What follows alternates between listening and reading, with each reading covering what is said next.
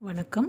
நான் விஜயசாந்தி பேசுகிறேன் இன்றைக்கி நான் எதை பற்றி பேச போகிறேன் அப்படின்னா வாழ்க்கைங்கிற வண்டியோட ஓட்டத்துக்கு ஆதாரமாக அச்சாணியாக இருக்கிறது. அதுதாங்க நம்பிக்கை. இந்த நம்பிக்கை மட்டும் இல்லைன்னா மனுஷனோட வாழ்க்கை என்னவாக இருந்திருக்கும்? ஏன் மனுஷனோட வாழ்க்கை மட்டும் இந்த உலகத்தில் இருக்க ஒவ்வொரு ஜீவராசியோட வாழ்க்கையும் எப்படி இருந்திருக்கும்? யோசிக்க முடியுதா? நம்பிக்கை. இதை பற்றி சொல்கிறதுக்காக ஒரு விஷயம் சொல்கிறேன் அது ஜனநெருக்கம் நிறைஞ்ச ஒரு நகரம். அங்கே நிறைய கடைகள் இருந்துச்சு. அது தீபாவளி சீசன் வேற. ஆனால் கடுத்தெருவில் மனுஷ நடமாட்டமே இல்லை. ரோடெல்லாம் வெறிச்சோடி இருந்தது. எல்லா வியாபாரிகளுமே காரணம் தெரியாமல் யோசிச்சுக்கிட்டு இருந்தாங்க. என்னடா அது பண்டிகை சமயத்தில் கூட நம்ம கடையில் எந்த வியாபாரமும் நடக்க மாட்டேங்குதே. எந்த கஸ்டமரும் வரமாட்டேங்கிறாங்களே அப்படின்னு. இதில் ஜவுளி வியாபாரம் ஒரு ஒருத்தர் இன்னைக்காவது ஒரு கஸ்டமராவது நம்ம கடைக்குள்ளே வந்துட மாட்டாரா?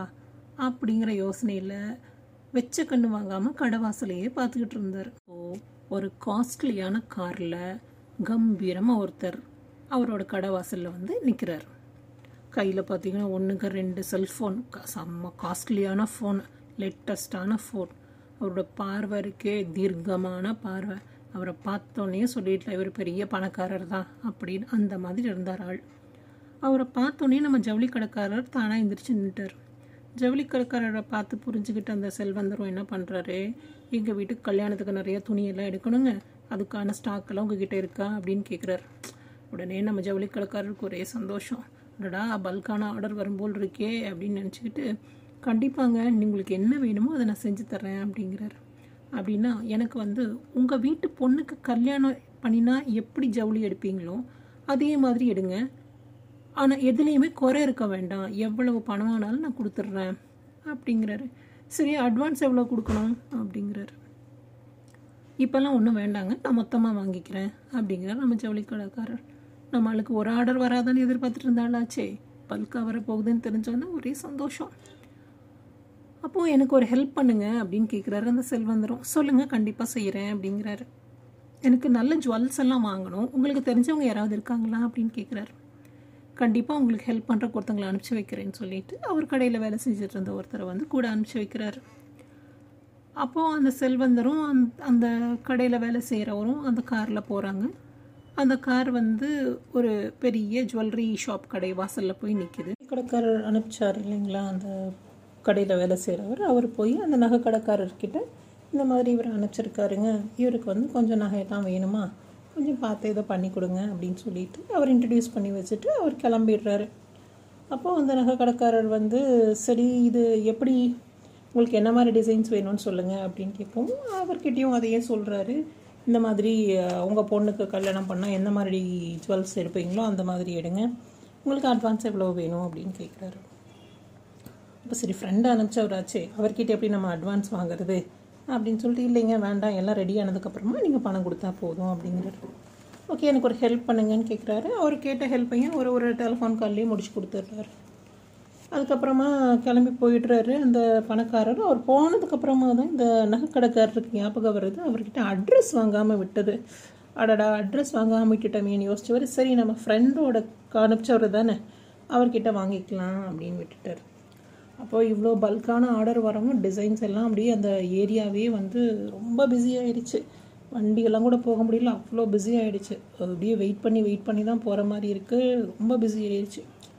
அப்போது அந்த பக்கமாக வரவங்க போகிறவங்கெல்லாம் பார்த்துட்டு இந்த புதுசு புதுசாக வந்திருக்க. அந்த டிசைன்ஸ் எல்லாம் அந்த இதில் ஷோகேஸில் வச்சுருப்பாங்க இல்லையா? அதெல்லாம் பார்த்துட்டு பிரமிச்சு போய் இவங்க போய் வாங்க ஆரம்பிச்சிட்டாங்க. கூட்டம் கண்ட்ரோல் பண்ண முடியல. தீபாவளிக்கு முன்னாடி இதெல்லாம் வாங்கிறோம் வாங்கிடணும் அப்படிங்கிற மாதிரி போய் எல்லாம் வாங்க ஆரம்பிச்சிட்டாங்க. அதாவது யாருமே வரல. யாருமே அந்த கடைத்தெருவுக்குள்ளே பொருள் வாங்குறதுக்குனே போகலை. அந்த மாதிரி இருந்த ஒரு ஏரியாவில் இப்போ அப்படியே டோட்டலி சேஞ்சுடு சுச்சுவேஷனே மாறிப்போச்சு. ஃபுல்லாக அவ்வளோ பிஸி எதுவுமே பண்ண முடியல. கூட்டத்தை கண்ட்ரோல் பண்ண முடியல. அவ்வளோ பரபரப்பாயிருச்சு அந்த ஏரியாவே ஜவுளி கடையிலையும் சரி நகை கடையிலையும் சரி குண்டூசி போகிறதுக்கு கூட இடலாம் அந்த அளவுக்கு கூட்டம். போட்டி போட்டுட்டு வாங்குறாங்க. இந்த கலையபரத்தில் என்ன பண்ணாங்க? இந்த வியாபாரிகள் ரெண்டு பேருமே அந்த செல்வந்தரை மறந்தே போயிட்டாங்க. விடிஞ்சா தீபாவளி. ஆனால் பதினோரு மணி ஆகியும் கூட்டத்தை கண்ட்ரோல் பண்ண முடியல. அவ்வளோ திணறி போயிட்டாங்க. எல்லா வியாபாரிகளுமே அந்த ஏரியாவில் இருந்தவங்க அப்போ தான் அந்த ஜவுளி கடைக்காரருக்கு ஞாபகம் வந்தது. கல்யாணத்துக்கு வேணும்னு சொல்லிட்டு ஒருத்தர் வந்து ஆர்டர்லாம் கொடுத்துட்டு போனாரே அவர் என்னாச்சு அப்படின்னு சொல்லிட்டு அந்த மேனேஜரை கூப்பிட்டு கேட்குறாரு இந்த ஜவுளி கடைக்காரர் அப்போது சொல்கிறாரு அவருக்காக ரெடி பண்ணி வச்ச எல்லா சரக்குமே வித்துருச்சு.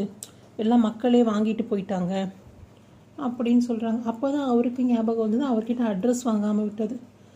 உடனே இவர் என்ன பண்ணுறாரு நகை கடைக்கு ஃபோன் பண்ணி இந்த மாதிரி அட்ரஸ் வேணும் நீங்கள் வாங்கி வச்சுருக்கீங்களான்னு கேட்கவும் நான் உங்ககிட்ட இருக்குன்னு சொல்லி நான் வாங்காமல் விட்டுட்டேன் அப்படின்னு சொல்லி நகை கடைக்காரர் சொல்கிறார் ஸோ இது இப்படியே ஆச்சு. இவங்களாலேயும் அந்த வியாபாரியை க அந்த வியாபாரிகள்னாலேயும் அந்த நகை க பணக்காரரை கண்டுபிடிக்க முடியலை.